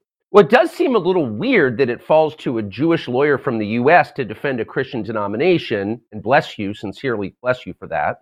But where is Russell Moore, the editor of Christianity Today? Where is the Senate Majority Leader, Mitch McConnell, a purported Christian? I mean, they're Look- backing this. What is that? Do you have any theory as to why this is happening? Yes, yes. The Ukraine lobby is immensely powerful. And uh, there is a humongous ban on truth right now in the United States with respect to what's happening in Ukraine. Uh, many of our leaders in the Un- United States aren't even hearing this. It's the same in Europe. You cannot get through the the massive uh, PR machine that the Ukrainians have put together, and you know I'm on their side. I I am absolutely pro Ukraine in terms of the devastation they've suffered as a result of the Yes. war. But why that is being channeled against my clients, the Holy Synod, men who are dedicated to God, and their their followers, who let me be frank, are the most devout part of the Ukrainian populace. Why these innocents are being persecuted in this way is, is beyond my comprehension. Probably because they are the most devout. I, I have to say, there's so few people of principle left in our public conversation, and you're uh, demonstrably one of them. Grateful for what you're doing and for telling us about it. Mr. Amsterdam, thank you very much. Thank you. Younger people say that Tucker Carlson on X Shady Grove. Very interesting. So they're killing Christians, Shady Grove, and nobody's saying anything. Uh, all these reawaken tours, all these Christians, you know, I, uh, it's just where, where is everybody, Shady? It's really absolutely disgusting whenever you consider what's really going on in Ukraine and the virtue signaling that's been going on, and then the non really uh, non acknowledgement of the Christian uh, population there, or the de- the demise of their churches or possessions. They have been uh, robbing churches. There, are mo- many of them that they've been taking everything that's not nailed down, and they've been doing that for months, and still we don't have any real mo- motive or uh, uh, uh, um, momentum here in America for uh, speaking up for the people that are there being absolutely obliterated by the state. There's th- th- this is a th- this is a lot more directed at the Christian faith than a lot of people are willing to realize, whether it be Israel or Ukraine. Yeah, very interesting. Very interesting, guys. Wow. Wow. They want you to virtue signaling for the. You notice you notice all the people that virtue signal for the Muslim faith, and you notice all the people that virtue signal for the Jewish faith, but you really don't see a huge amount of people out there virtue signaling for the Christian faith, do you? No, I, I don't. That you know, it's It's interesting, And, it? and again, let's let's remind everybody that there would be no war if Donald Trump was in office. There- we, we, didn't even be close to war. Nobody would even consider war because they would have no idea what the man would do. With Joe Biden, they know exactly what he'd do. The feds tell him every morning. you mean Obama? Oh, Biden, Obama, Biden, whatever. I think it's the same thing. Yeah, oh Biden, it's crazy. Um, it is crazy. I'm trying to get to my profile here, and then Oh, I know what I need to do. Okay. Um, you know, so did you guys see any of the um Mike Johnson interview? I saw a, couple random clips from the Mike Johnson interview, and uh, uh, like I said, a, a few of the different things kind of made me disturbed, and a few of the things I really liked what he had to say. So let's uh, listen to a little bit of it, guys, um, because it's important to kind of understand him. Uh, it looks like nobody really knows him, but they voted for him. Uh, there's another uh, clip that I saw earlier today, um, and they were running around. Do you know Mike Johnson? It's like, well, I met him, but they don't really know him. Uh, let's watch a little bit of this Shady Grove. It's uh, Speaker Mike Johnson who pulled out a big win and uh, blew the Democrats away. Shady Grove. Let's go. Brand new Speaker of the House, his first interview. Mr. Speaker, how, good to see you, sir. Thanks, Sean. Welcome to Capitol Hill. All right, two weeks ago, did you did you think? Have you gotten used to the word speaker yet?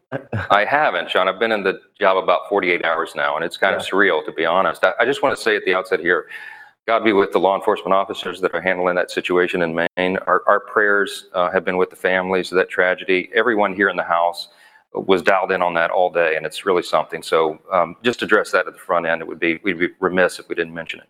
Al- already though you're um, immersed in Democrats, and this happens with almost every shooting incident. The the immediate call by the left in this country: we need more gun laws. We need more legislation. What's your answer to that? At the end of the day, it's the problem is the human heart. It's not guns, it's not the weapons.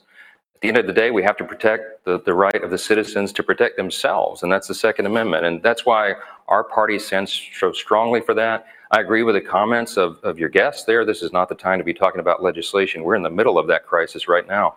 Uh, but I just want you to know, and I want the American people to know, that all the members of the House here are deeply concerned about the families involved and everyone. And we, we pray for the law enforcement officers that are doing that hard job tonight that most people do not have the uh, bravery to do.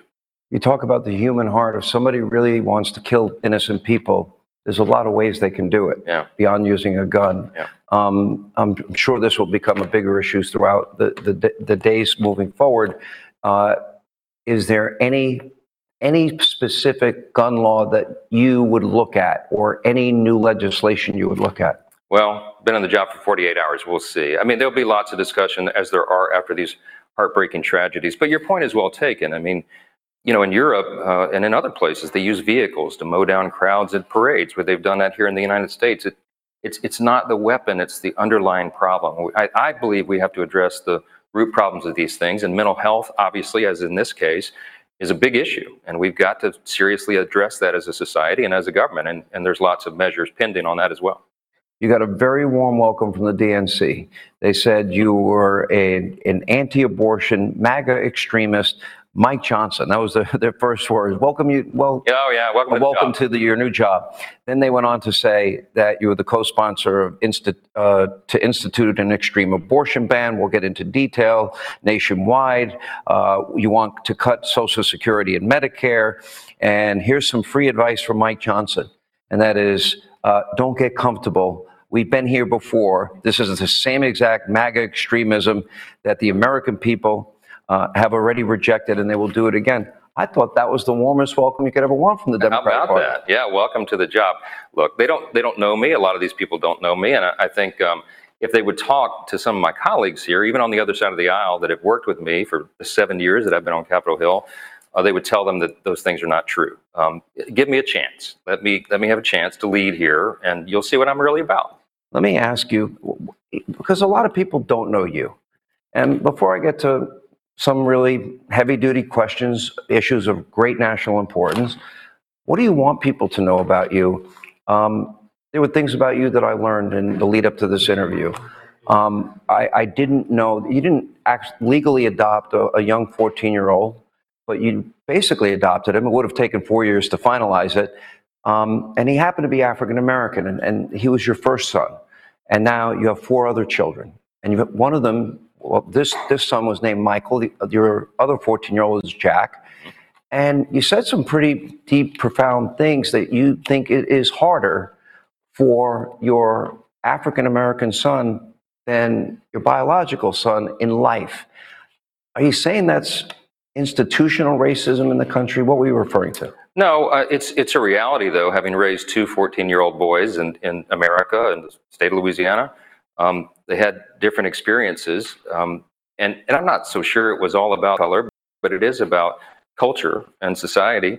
Uh, Michael, the the our first, um, came from a really troubled background and had a lot of challenges. Jack, on the other hand, we was raised in our household from the time he was born, and it, it just struck me, uh, Sean, that it's a reality that you know there are different. Um, there are different paths in life, and people have lots of things they have to overcome. And so it, it gives you a lot of empathy.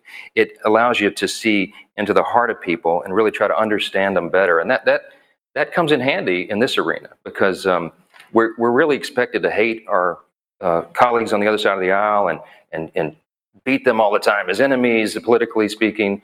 Um, but you have to recognize that this is a, a, system that was built upon disagreement. I mean, what the founders intended here in this legislative context is that we're going to come to the table with very different philosophical ideas and, and core principles, and we have to arm wrestle over that and reach consensus to move the ball forward for the American people. That's what the system is built upon. And right now, people are going to their corners and they're refusing to talk. We've got to get over that. I don't know how we we uh, reconcile a lot of these issues. Either believe in climate alarmism or energy independence. How do you reconcile that? How do you reconcile defund, dismantle versus funding law enforcement and no bail laws versus bail laws? How do you reconcile secure borders or sanctuary states or cities?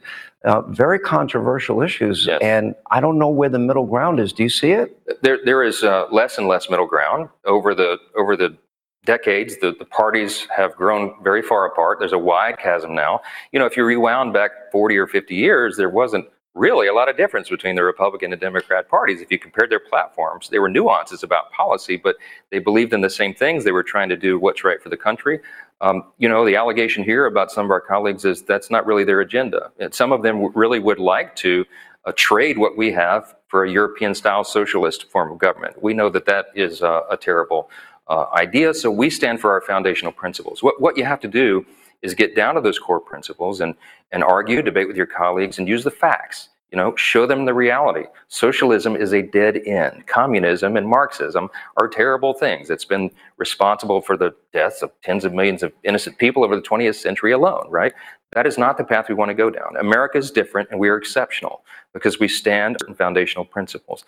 I, I said in my speech the other night that was that last night? All my hours are running together now. I think it was yesterday. Yesterday, um, I, I, talked about the core principles of American conservatism, and that's individual freedom, limited government, the rule of law, peace through strength, fiscal responsibility, free markets, and human dignity.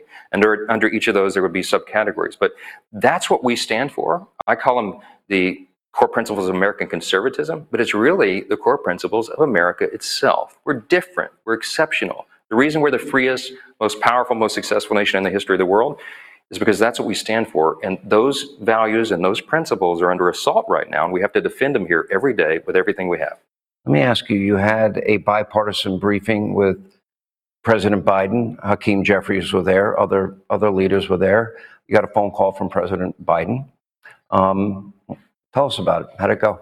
Well, I actually had a, a, a, visit with the president at the White House today for about 15 minutes or 15 or 20 minutes. Uh, the other parties were running late, so it was he and I sitting there together. Um, it was a meet and greet. Um, I'd only met him once before. Uh, it was cordial and pleasant. Um, I have no problem with with uh, President Biden as an individual. Right? You respect the office. It's a biblical admonition that you give honor where honor is due, and that's the the honest, the respect that we have for the office. But he and I uh, disagree on almost no policy. So we didn't get into that too much today, Sean. But there'll be time for that in the days ahead. Is there any one thing you can think of policy that you would say he's done a really good job on this or that? I can't. I can't. I, I think it's been a failed presidency, and all the problems, some of those that you've articulated already at the outset of the program here, uh, are, were caused by policy choices, and that's the problem I have with them. It's, it's philosophical. Look, um, I'm sure if you've ever seen my show, and I don't know, I didn't ask you if you've ever watched it. Um, the president, had, in my view, has been struggling cognitively. It's a significant decline that I see. Um, I'm not sure if you saw the tape, the interview that he gave a gaggle on Air Force One when he was flying back from Israel. After, by the way, a lot of allied nations did not want to meet with him. Leaders did not want to meet with him, which I found to be a pretty big snub. Um, I don't know if you saw that tape. Do you see in Joe Biden a cognitive decline? And If so, is that a danger to the country? I do. I think most of us do. That's reality. It's this is not a personal slight to him. It, it has to do with with age and acumen, and everyone's different. Everyone ages differently. Clearly, if you look at a tape of Joe Biden making an argument in the Senate Judiciary Committee a few years ago, and you you see a speech that he delivers now, there's a difference. Um, again, I mean, it's it's not a, a personal insult to him. It's just reality, and this is this is what's concerning to us is that we, we, we cannot project weakness of any kind on the world stage right now. This is a dangerous time for all the things going on around the world. The world is a tinderbox. A strong America is good for the whole world, and we have to project strength. I mean, Reagan used to remind us all the time it's peace through strength.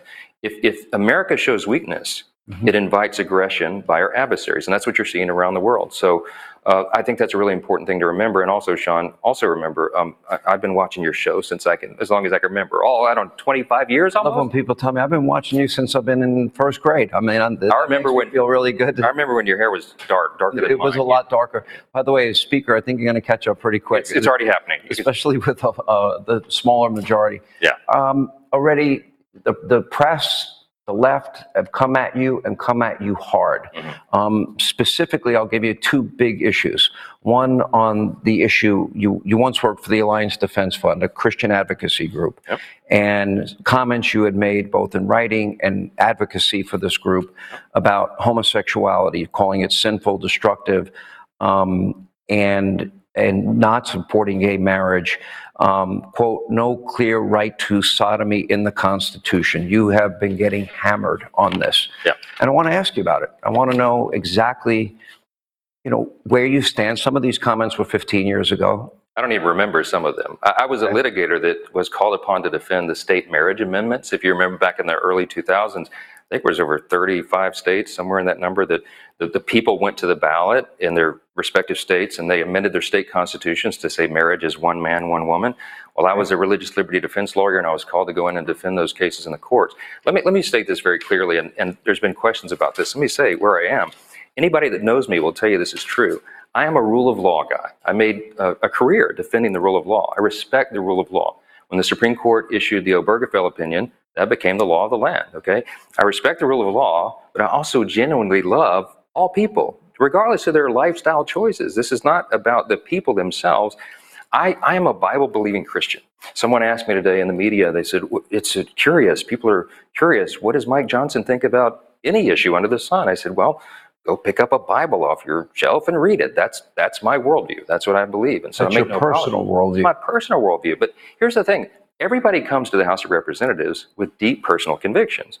But all of our personal convictions are not going to become law. That's this is a a, a big body of people. There's 435 members in the House. You have to argue and find consensus and all of that. So I have no agenda other than what's best for the American people and to defend the rule of law, and that's what we're doing. Well, then let me ask you on the issue of abortion, where you've been very pro life. Yeah. Obviously, that comes from your issue as faith. You had argued against Roe, bad law. Yes. Dobbs happened. Yes. That, that issue now has been sent back to the states. On either one of these issues, gay marriage, abortion, do you, will in the next 14 months, as you're going to be the Speaker of the House, assuming the motion to vacate never comes up, which I think is awful, not shouldn't be there, I think we're going to change. or have a have a higher bar, certainly 25 people instead of just any one member. But on any on those two issues where they've come at you so hard, and you're explaining your personal view and you're kind of bifurcating it, sure, or away from your political view. Do you see any scenario where either one of those issues would be an agenda item for you and the Republicans for the next 14 months or at any point down the line? Well, first of all, on the marriage issue, no one has discussed that for as long as I can remember. This has been settled by the Supreme Court in the Obergefell opinion in 2015. So uh, that's the decision. Now, they, they changed the definition of marriage that had been regarded by basically every human society for 5,000 years. But when five justices on the Supreme Court changed it, that became the law of the land. I'm a constitutional law attorney. I respect that, and we move forward. The abortion issue is different. The, the table was just reset Dobbs' opinion overturned Roe, which I thought was one of the worst, probably the worst uh, Supreme Court opinion. Roe v. Wade. Roe v. Wade, yes, the, the most erroneous court opinion that had been So you like it back. You like the states to decide. We argued my entire career for 25 years that the states should have the right to do this. There's no national consensus among the people on what to do with that that issue uh, on a federal level for certain. This we have such big priorities in this moment right now, Sean. We have Israel being attacked. We have unrest. We have the Ukraine situation we've got to deal with. We have China being aggressive. We have Iran with all the meddling and China, Russia, and Iran working together. This is a dangerous time. The economy is in the tank. The border's overrun. People are dying from fentanyl poisoning. All of these issues. These are the, the frontline matters that, we, that have our attention right now. And the rest of these things, they're just using for political attacks. So basically, you're saying these issues will not be coming up, and you're going to focus on the agenda items that you have laid out already and the ones you just mentioned, which we will go into some detail with. Let me ask you one other question on this, and this has come up as um, well controversial. You had authored legislation called the Stop the Sexualization of Children Act of 2022. Okay, now I looked deeply into this act. Your critics have said or dubbed it, it's a federal, don't say gay measure. By the way, the word gay was never in the Florida legislation, in fairness to Governor DeSantis. And yet, this, when you look at exactly what this is, it would prohibit the use of federal funds to develop, implement, facilitate, or fund any sexually oriented program, event, literature for children under the age of 10. Now, a lot of our kids in a lot of school districts around the country, they can't read, write, do math, science. They're not learning history, and they certainly need to learn computers. So, to the age of 10, very specifically. But you're not talking about anything beyond that. No. And if you poll this anywhere in the country, almost any state, any community, they're going to say moms and dads should be the ones responsible for talking about these sensitive issues with their children, not the public school system. I mean, I'll take that debate anywhere, at Main Street, in any town hall, in any city in America. Uh, I would love for them to challenge us on that because that's what the American people believe, and that's what I believe. Let me ask I, I have a lot of questions. As you point out, there is a lot going on in the world right now. Let me, let me throw some numbers at you because I think they're very important. We've got war in Europe, we've got Ukraine, and we um, it seems very there. Already, Joe Biden has given $8 billion to Ukraine. He wants $61 billion more. He wants $1 billion to go to Israel. And I think he, and then he wants to put more probably to Saudi conservatives and get their support on Ukraine, for example, which seems to be a top priority. Biggest amount of money. I have some criticisms about the issue of Ukraine. Number one, if you're going to fight a war, you should fight it to win it. I thought they made a horrible mistake by denying MiGs that were offered. I think the president made a horrible mistake trying to put put hands on Ukraine by Zelensky uh, on the issue of how to fight and what weapons they can and cannot use, like bombs. Um, I don't like the fact that Europe doesn't pay their fair share. So they've got 78 billion. He wants another 61 billion. How will you deal with the issues that he, he wants to tie all of these issues together, which now gets into the budgetary process? How, will you go issue by issue? I told the staff the consensus among House Republicans is we need to buy for issues. Assessment in Ukraine, the American people are demanding some real accountability for the use of those dollars. Allow Vladimir Putin to prevail in Ukraine because I don't believe it would stop there, and it would probably encourage and empower China to perhaps make a move on Taiwan. We have these concerns. Um, we're, we're not abandoning them, but we responsibility, a responsibility treasure of the American people. We have to make sure that the White House is providing the people with some accountability for the dollars. And we want to know what the objective there is. What is the end game in Ukraine? The White House has not provided that. I was at the White House for a couple of hours today, and I told the, the staff there that this is where we are. This is where the House Republicans are. So we're going to look that- at Israel that separately. kind of money, is it America having a proxy war with Putin and Russia? It's, it's a great concern. We've got a, gr- a- a group of our colleagues here in the House, uh, led by Mark, Mike Garcia out of California, a brilliant uh, legislator and a, a Top Gun pilot. And some of our veterans have gotten together. Dan Crenshaw is involved in this, and others. They came up with a document that presents 12 critical questions for the White House to answer as a condition of our supplying the additional support. These are not hard questions, Sean. These are things the White House should be forthcoming about. I delivered that myself. Oh, you did deliver it to the I delivered it myself today, and, and to the National Security Advisor Jake Sullivan. Did he and read it? Uh, he says he's studying. Going to, he's going to Okay, study it yes. tonight during the show. Yes. So uh, we, we want to be cooperative. We need to work together on this, but we, we owe it to the people to know what the plan is, where the money is going to be spent, and we need some auditing for the dollars that we've already sent over there. These are not tough questions, right? Israel is a separate matter. We're going to bring forward a uh, standalone Israel funding measure over $14 billion. Is but it's gonna be- 14 billion enough? That well, Israel's requested a little less than that. Actually, the White House did uh, by way of Israel, and 14.5 billion specifically is what we're looking at. It's a very specific number tied to very specific measures. But here's the important thing that distinguishes House Republicans from the other team: we're going to find pay-fors in the budget. We're not just printing money to send it overseas. We're going to find the cuts elsewhere to do that. Let me ask you this: in Israel, it, it's very complicated. I mean, Syria is now firing missiles into Israel.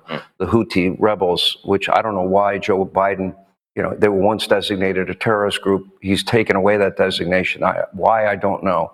Uh, they tried to fire uh, missiles into um, Israel. And you have Hezbollah and you have Lebanon in the south, where Gaza killed 1,400, including 30 Americans, and Americans are being held hostage. Um, beyond the money part, is there any involvement you see or any reason for any military involvement by the United States? Would Congress support that? Because it seems like with the maneuverings of our Navy and other indications, special forces, rescue American hostages, any movement support that you can think of now? Uh, It's a very delicate situation. It changes by the hour. We're watching it very closely. One thing that House Republicans are resolved on is that we must stand with our most important ally in the Middle East, Israel. Um, we will. I, we, we certainly hope that it doesn't come to boots on the ground. Uh, if it comes, and we communicated this to the House staff today that, um, you know, we have the Article 1 power in the legislative branch of government, and they have Article 2. They have very limited authority on what they can do to respond without Congress to seek consent. Even my colleagues, Sean, that are uh, in committees of jurisdiction understand this, and the, the committee, they there's a purpose for that. The reason the framers put that into the Constitution is that they wanted a multitude of wise counsel to decide upon military intervention matters on a declaration of war. They wanted the duly elected representatives of the people to make that decision collectively, not one commander in chief sitting in an office. Here, uh, here's my worst worst case scenario for okay. They, Israel will be fighting a two front war. Yeah. Gaza, Hamas in the south. Yes. As soon as they the ground incursion, which could happen any minute, begins, uh, I would expect uh, more rockets to be fired from the north, from Lebanon. They have two, they both have something in common that they're getting military strategy, weaponry, money. I just want to leave it there. You know, just we there's about uh, 20 more minutes of the interview, but I think you get a good idea of who he is. Um, there's more. I, you know, the maybe he has to speak a certain way because we're negotiating with people that want to send everything that we have to Ukraine and Israel and everywhere else. But you know, overrated is part of we are broke. They understand, and I think that is a, uh great question. We, the American people, maybe want to fix our infrastructure, maybe up our cities, maybe want to, you know, build our wall. Shady. Well, I think that that's exactly what we need to be doing. I don't know what's going on. You're clipping just a little bit there, but I think we could hear most of, of what you were saying. But yes, that that's that's where I'm at with it. I'm we we have been watching this play out for the last month or so, and it's very interesting the negotiation technique that they use and what they do and how they go back and forth and what they're uh, trying to accomplish to get someone as Speaker of the House, and everybody has to capitulate to all of these backroom deals and all this different stuff, whatever is going on. But number one, I don't necessarily know that it's a great plan to be, uh, you know, uh, cutting things that are uh, effectively happening for Americans so that we can send more money to Ukraine. It would uh, please me more if we had decided to spend the money here first, and then whenever we're done spending the money here and everything is kind of brought up to speed and ship shape, then we can start supporting other countries and sending money out there. But the reality of the situation is the money that you're sending offshore is going to war. And it doesn't really matter which country it goes to. It doesn't matter if it goes to Egypt. It doesn't matter if it goes to Zimbabwe. It doesn't matter if it goes to Ukraine or if it goes to the Middle East somewhere. It absolutely does not matter. It's all effectively going to ensure war in the future and to undermine American policy overseas and to undermine your um, uh, uh, uh, your credibility, maybe is the best term to use there. Your credibility as an American to be put as lesser than because you are an American. And uh, that's the opposite of the way it is supposed to be. Your uh, founding fathers wanted uh, excellence to be the center core of, of the American society and to attain excellence in the attempt to attain excellence. That's exactly what it is that they prefer us be doing. And what you see currently on the Hill and in the House and in politics is the exact opposite of that. Nobody really is attempting to achieve excellence. They're attempting to achieve a paycheck and uh, effectively steal money from you as they're doing it. So it doesn't really uh, excite me at all to be generating money for any foreign country, but I understand that that's what they're all negotiating up there. Right on. Uh, and I, am I better, guys? I just refreshed a little bit better. Um, it might be stabilizing, but it definitely seems like something's a little bit clippy, glitchy. I wonder if now, now, now I wonder if they, uh, you know, weed whacked my my cable again. Uh, uh, Trump Jr. calling RFK Jr. crap plant. Uh, can we now celebrate now, guys? Can we can we understand that uh, Donald Trump Jr. dubbed presidential candidate RFK Jr. a Democrat plant after the candidate left the Democratic Party to pursue a presidential bid, independent, a change viewed as potentially hurting former President Trump's election chances. Quote, it legitimately always felt like it was a Democrat plant to hurt the Trump thing, Jr. said uh, to the Trump campaign volunteers in Iowa on Thursday. NBC News reported, quote, he wouldn't be there if Democrats didn't want him. That's that's the point, isn't it? That's the overarching Mm-hmm. point of all of it. Yep. So thank and you, I think that that's Donald. that's what that's what a lot of people are missing. on point again. We're on point again, Shady. Go ahead. No, that that's I think that that's the big point that so many people within within the uh, truth movement or within MAGA or the Donald Trump supporters that it, you're breezing right over a whole lot to get to an end conclusion and you have to you have to actually wade through the nonsense to get to your conclusion and if you ignore all of the stuff that goes against what it is that you want because everybody has this idea of you know fairy tales and and kings and queens and especially the uh you know the female population very enamored with princes and princesses and uh, that sucks people into this rfk jr nonsense Yep. Shady Grove. Uh, double. You know, uh, Alex Jones is. Uh, it's going to help Trump. Oh. yeah not good not not the case Wow. MG show right again. Thank you. Overrated. I appreciate it. Uh, one plus one, Simba. Eh, that's exactly correct. um, Shady, I was watching uh, with my mom. I was watching Jeopardy last night. Check this out. The cloud releases a substance such as silver iodide levels to increase the rain. Tony. What is cloud seeding? Cloud seeding, that's correct. Take you- Wait, what? I-, I thought that was a conspiracy theory.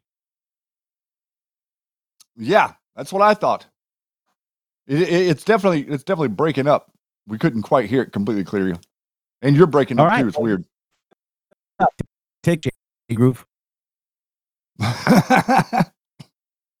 So, uh, well, I mean, I have a couple things that we could talk about here real quick before we wrap up the show. I know that uh, we're having some uh, technical issues there, but the um, one thing that I wanted to mention to everybody that I think is is kind of important that uh, not not anybody else is picking up on that I want to share with you real quick before we get out of here today is this right here.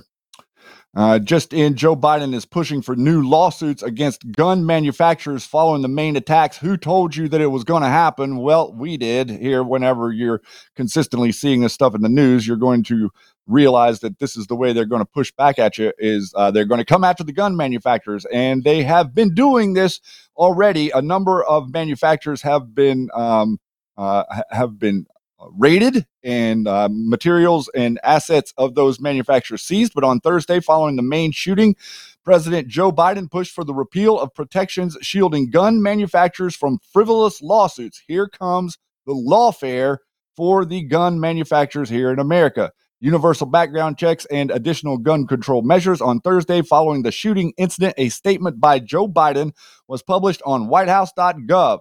statement opened with him saying, Today, Jill and I are praying for the Americans who've lost their lives, for those still in critical care, and for the family survivors and community members enduring shock and grief.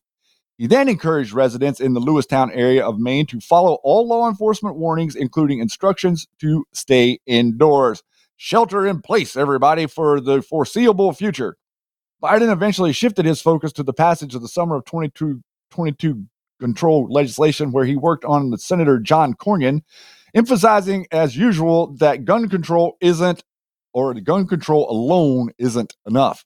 He then said, I urge Republican lawmakers in Congress to fulfill their duty to protect the American people. Work with us to pass a bill banning assault weapons and high capacity magazines to enact universal background checks to require safe storage of guns and end immunity from liability for gun manufacturers. This would be the same thing as uh, allowing people to sue car companies because of the model and make of car that hit you as a pedestrian or something like that. On March 1, uh, 2022, Biden claimed that gun manufacturers are shielded from liability and cannot be sued. However, this assertion is factually incorrect. In reality, gun manufacturers are not shielded from liability. Rather, they are protected from frivolous lawsuits over the criminal use of guns that are legally made and legally sold. So, there you have it, ladies and gentlemen, a little bit of what's going on in the background because, you know, you can consistently see whenever these events happen and these events occurs that there's always this political push and the problem reaction solution dynamic that we're all in and and I think that this is the biggest thing that separates quote unquote conspiracy people from quote unquote normal people is the conspiracy people understand the Hegelian dialectic, the problem reaction solution scenario that goes down with all of these different things. There will never be an event that occurs that incites a problem that they don't want you to focus on. Okay. And then they capture your reaction, your emotional reaction. Notice how they're consistently jumping in, whether it be after 9 11 or after any FBI event or uh, uh, any shooting, a school shooting event, FBI event, or anything like that. They're jumping right in there and and virtue signaling over over what's going on in the moment of your reaction because the solution that they want to bring forward to you is exactly the reason the event occurred to begin with. And so normal people don't see that sequence of events. They just see events unfolding in front of them and they think that, oh, well, they're not really connected. But unfortunately for all of us here at the uh, MG show and all of this great audience out there, that's not exactly what happens. That's not the case. And so each of us has the duty to stand up and to speak up and to put forward the reality that guns are not the problem. People using the guns are the problem. George Carlin said you could probably beat a man to death with the Sunday Evening Times. Anything can be utilized as a weapon if you are intending to harm someone. And the people that are intending to harm someone are the people that have the mental issues that need to be adjusted. So this is this is a uh, I think that uh, Jeff had a bad connection, so he had to jump out of here a little bit early on Friday. Everybody, I'd like to thank each and every one of you for joining the MG Show. I'd like to thank you for your support of MyPillow.com using code MG Show. I'd like to thank you for your support of Field of Greens, all the great, wonderful uh, Rumble rants here, and each one of you means something to this show. The reason that you mean something to this show is because you are looking around and making your own decisions, using your own discernment. It is not for anybody whatsoever. It is not for me. It is not for Donald Trump. It is not for anybody to tell you what to think without doing your own due diligence and your own research. And you are the one in charge of what you think. So keep that in mind. You guys have a wonderful, great weekend. Enjoy your families. Spend some time with your families. We are pretty much done with October. A couple of days left next week, but it's getting ready to be November moving into the holiday season here real soon. So thank you guys very much. And I think Yeti's got something ready for us to go out. Much love, everyone. And we will see you Monday. To wake up, you're going to wake up. And if you're not ready, you're going to stay pretending that you're just a little, poor little me. Wrong one. That's the wrong one. And uh, since you're all here and engaged in this sort of inquiry and listening to this sort of lecture, I assume that you're all on the process of waking up or else you're teasing yourselves with some kind of uh, flirtation with waking up, which you're not serious about. But I assume maybe you are, not serious but sincere, that you are ready to wake up. So then, when you're in the way of waking up and finding out who you really are, what you do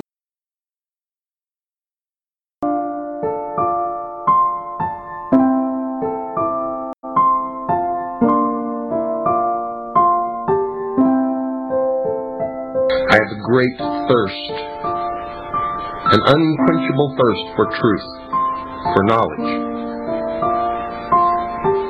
I have an unquenchable desire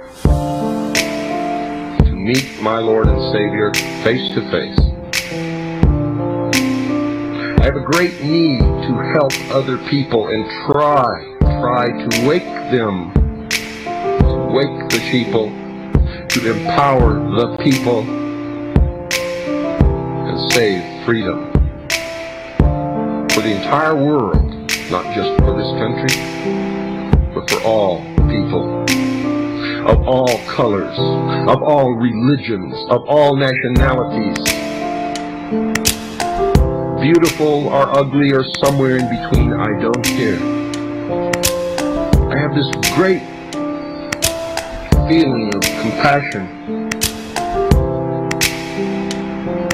and understanding for those of you who are asleep and who cannot wake up. And I realize and understand that some of you never will. For it is not meant to be. For you cannot. You are afraid. Standing up alone without looking to someone for leadership or someone to tell you what to do or where to go or give you your pittance so that you can live is a very scary proposition for most people. But at the same time, it is the only means of salvation upon this earth for the human race. God decides to unfold and bring into realization the rest of His plan.